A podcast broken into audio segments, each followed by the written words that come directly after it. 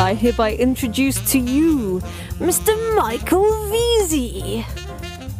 Sobering stuff. I mean, the other thing I would say is, as you say, getting somebody to do it on your behalf. I've just started doing that. I actually went to freeup.com. We recently had Nathan Hirsch from FreeUp on, and the advantage of that is that you can get people who can hit the ground running because they're already trained in Amazon sourcing, and sometimes they can be as little as $5 an hour. I've got somebody working for me at the moment, $5 an hour, really good English. We'll see how good she is at dealing with the Chinese, but I would really encourage anyone who is going to try and cut corners like me because they feel overwhelmed and is busy, just get yourself a good outsourcer. I cannot recommend it enough because you cannot probably deal with the numbers on your own if you're working this part-time. Now let's talk about the main do's and don'ts when you're choosing a supplier. You're saying you have to consider tons of people. How do you go from your several thousand people you've contacted to what's the sort of most... what's the word? Let's try an 80-20 this. What's the most effective way of doing it that is not ridiculously time consuming to go from, say, you know, 1,000 people down to 3 and getting samples from them? I think it's a sort of natural filtering process. I mean, even if you email 3,000 suppliers, you only get 100 replies. Then from the 100, you know, 70% of them haven't even answered the questions you asked, or they don't have the relevant product. Boom, they're gone. And then it's just a case of, yeah, this guy's email, the photos of the product, that's the product I want. The price seems good. They've asked me questions about what I want in a way that shows that they know that product. So, you know, let's say you're ordering an FM transmitter. Do you need CE and ROS certification, or do you need FCC certification? If they're asking you that, it shows that that person, you know, has dealt with that product. They have expertise in it. That the next thing on that would be, I usually ask them for a list of other customers they've worked with. I want to know that they've exported to the market I'm dealing in, so that they know the rules and regulations. Some factories, some agents don't. They're just, you know, winging it. They, you know, once they've sold it to you, they don't care that much. It's a natural selection process. And then it's kind of a gut instinct. You feel that, yeah, these 4 or 5 guys seem to be much better than the rest, or only one of them's good, or only a couple of them are good, or more of them are good. But I usually find that even from a blast of 3,000 suppliers, it whittles down to the top 4 or 5 that I want to get samples from pretty quickly. You know, within a few days of back and forth, you know who seems better. And then if you can't choose and you've got 10 who seem great, you just go to 10 lowest price for that item. Or if one looks, you know, the quality looks really good from one, you get that sample too. Because even though everything looks good on email, once you get the sample, your order in your head of which supplier is better than the other will flip, because the samples from one may be way better than the other, even though it's less or more expensive. So I think it's a time-consuming process, but you can kind of chip away and get that list down. Makes sense. And actually what you say about only a certain percentage will respond is true. And you're absolutely right. I mean, whenever you say do anything with the Chinese, in my experience, a lot of the time they'll answer a question they think you're asking, but they're really just not answering your question at all. I mean, sometimes they just evade everything. So yeah, that would definitely be a reason for me to eliminate somebody. So you're right, it will chip itself down naturally, I think. And the other thing, yeah, right, asking the right questions is a good clue. Again, that implies that I, or, you know, whoever's sourcing knows the right sort of questions that they should be asking and knows about the certification themselves. I guess in the first time, if you're in a new product niche, you won't know that, but you'll get a flavor for it after a while. And absolutely, do they know about importing or exporting rather to the US? And that's a very good elimination question. So thank you. That's a very, very clear process. The other thing I was going to talk about is when you actually get to the point where you've got samples, you've negotiated about the quality and stuff, what's your ordering process? Do you go through the usual paperwork? So, you know, a purchase order, pro forma invoice, commercial invoice. Do you think it's really important to have that in place, or is that a sort of unnecessary burden? Well, most factories will want you to do that. Once you've got a relationship with them, it's different. You can ping them an email and say, hey, I need 5,000 more units of X. They'll send you the invoice. With the suppliers I was working with towards the end, I never raised any purchase orders. We had them internally for accounting, never sent to them. They just sent the invoice, replaced the deposit if necessary, and that was it. But I would say if you're dealing with a new factory, it's to place a purchase order and what you need to do on there is spell out what you're ordering exactly, including how it will be packed, like the steps it's going to go into the box, then this leaflet, then that bag. Everything needs to be on that purchase order. And also the quality standard is on there up front. If that's on the purchase order, there's no arguing later from the factory. You spell it all out there, and it helps you to catch mistakes. If you've gone back and forth with someone over 10 emails to develop a product, what's the final specification you're actually ordering? Is it spelled out somewhere? That kind of needs to be with the initial paperwork with the order too. Photos of maybe you're ordering this mug, but you're putting your logo here, but you don't have a sample to show that. You still need a photo of this and the explanation that the logo is going there with the documents you send over all in one email. So there can be no arguing later that, why didn't you make it how I was expecting it? Again, it's down to you to spell out what it is that you're ordering, what you're going to be getting, how it's going to be packed. So yeah, I would say go through that process. So specification, a separate how it would be packed specification, how the boxes are going to be marked, everything. I think it all needs to be there. I couldn't agree more. I mean, every experience I've had in China when it's gone wrong is because I haven't spelt something out and then double checked and spelt it out again in letters of fire, because the Chinese seem quite capable, I guess, because they're dealing with so many orders all the time, of doing absolutely massive mistakes if you don't double check. I mean, I've had people try and almost send 500 units or something just to the wrong continent sometimes. I mean, I've given them my address in London to send samples to, and then they were just about to send 500 units there. And I said, dude, these have got US plugs on. Do not send them to the UK. I can't do anything with them. Send to the US.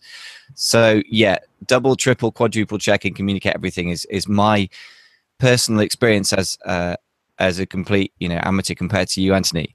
The last question, the last area really I want to deal with is quickly to look at importing and exporting. What would you say is the biggest mistake that people make around that area with their Chinese suppliers? What specifically do you mean? Do you mean in terms of the freight, the costs, or? Well, I don't mean specifically, I mean, in any of those. I mean, what would you say in the whole process of once you've ordered a product, setting up the way that it goes from China to the US or China to the UK or wherever it's going? So really, again, that's something that you should check up front before you order is if you're ordering a product, you want to check the freight cost, air, sea. You want to check with the freight forwarder who's actually going to be moving the goods, what the duties are going to be on that product. Also, are there any rules or regulations, restrictions on that product? You want to check that before you ever place the order, because if it's got a lithium battery, it's got all kinds of different lithium-ion batteries, all kinds of different rules and regulations, which you might not be aware about. So you want to take what item it is that you're going to be shipping, give it to 2 or 3 different freight forwarders, ask them to price it, but that's also a double check for them to say, hey, have you got this paperwork for this type of product that you might need up front? There may be rules. You might have made a bamboo or wooden chopping board and find out it needs fumigation before it ships, and you haven't, factored that in or haven't arranged it, it delays you, whatever it is. It's just knowing these things up front, and that's getting all the prices, all the information when you have the sample before ever placing the order. That's going to prevent 95% of problems that come later. The other thing to watch out for is making sure that the product's securely packed into the carton. So you want to get the factory to send you a Microsoft Word document with step-by-step photos of how it's packed from the individual product into the box, into the inner carton, into the outer carton, just to see, yeah, that makes sense. Yeah, it looks secure. Yes, they've got the right sizes. Yes, everything looks fine. You could go as far as doing a drop test, which is just simply dropping the box from a certain height to see if everything's secure and not moving around. A vibration test, so it shakes it around a little bit. That can be done at the factory before it ships, because that's I would say the 2 things are rules and regulations, and 2 is products being damaged in shipment. So any little checks you can do on the product before it actually goes out will help prevent some of that, because certain packaging, when next to each other, it's going to rub, the color's going to go across, or the product might not be snug in the box. The box is too large, it gets damaged. So those are the main things I would recommend. It's just, again, it's running through everything that could potentially go wrong and checking that before you even place an order for that product. It's not easy when you're new to it. The other thing I would say is, you kind of touched on it, is someone might be new to a particular product.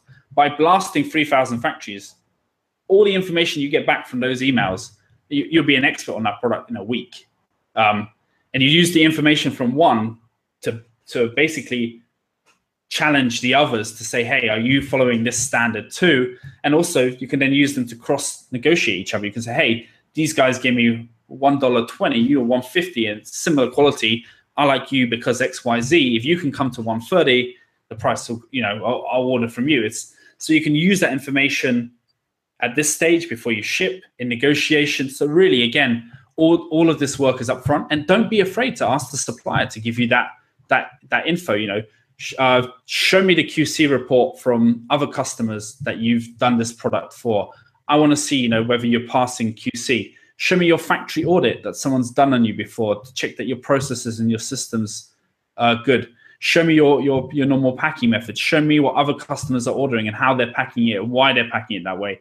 Show me how I can lower the price. Show me how I can increase the quality.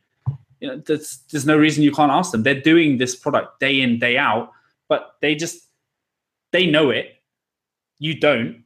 They don't think that you don't know it. They just assume you know it too. So if you don't ask, you won't find out. So going there, it kind of helps prevent a lot of that, but there's no reason over Skype or email that you can't get a lot of this extra info that will prevent a lot of errors just through more discussion. And that's where the no rush comes in. If you're in a hurry, you miss all of this upfront quality check, upfront negotiation, upfront discussion, upfront product improvement. You're basically shooting yourself in the leg. Yeah, you'll get a product into Amazon. You'll be competitive for 2 or 3 months because the current price is X, but you know, it's all of that work you do up front. So yeah, maybe your product development process is a month longer than the other guys, but you know that product inside out. You've bought it at a price which is much lower, and you've had time to think about, is it really worth me even doing this product? Look at all this work and the margins, 50 cents an item. At most, I'm going to make $2,000 a month. Should I even bother, or should I find something else to develop? So it all comes back to not rushing, but not overanalyzing, just going through the kind of key steps. And I think there's enough free information out there, and there's books you can pick up for, you know, 10, 15 bucks that will give you an overview of these steps. So you can't say, oh, I didn't know I have to do that. I mean, it's all there really. If you want to do this well, that you now have the information to just go through step by step and make sure you cover off every area.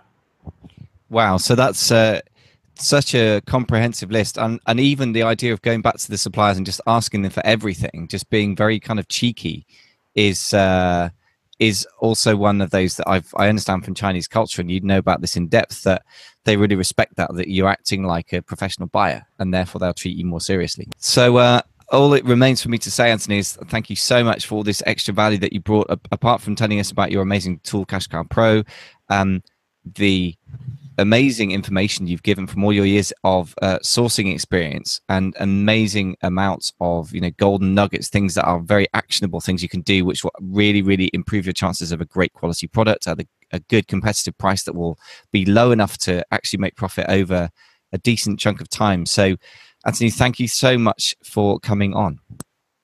Thank you for having me. It's been great. Yeah, it's been a pleasure, and stay in touch with us. If you've got big improvements to your CashCow Pro tool at some point in a few months, then get in touch and we'll talk again. Definitely love to do that. Great. Thank you so much.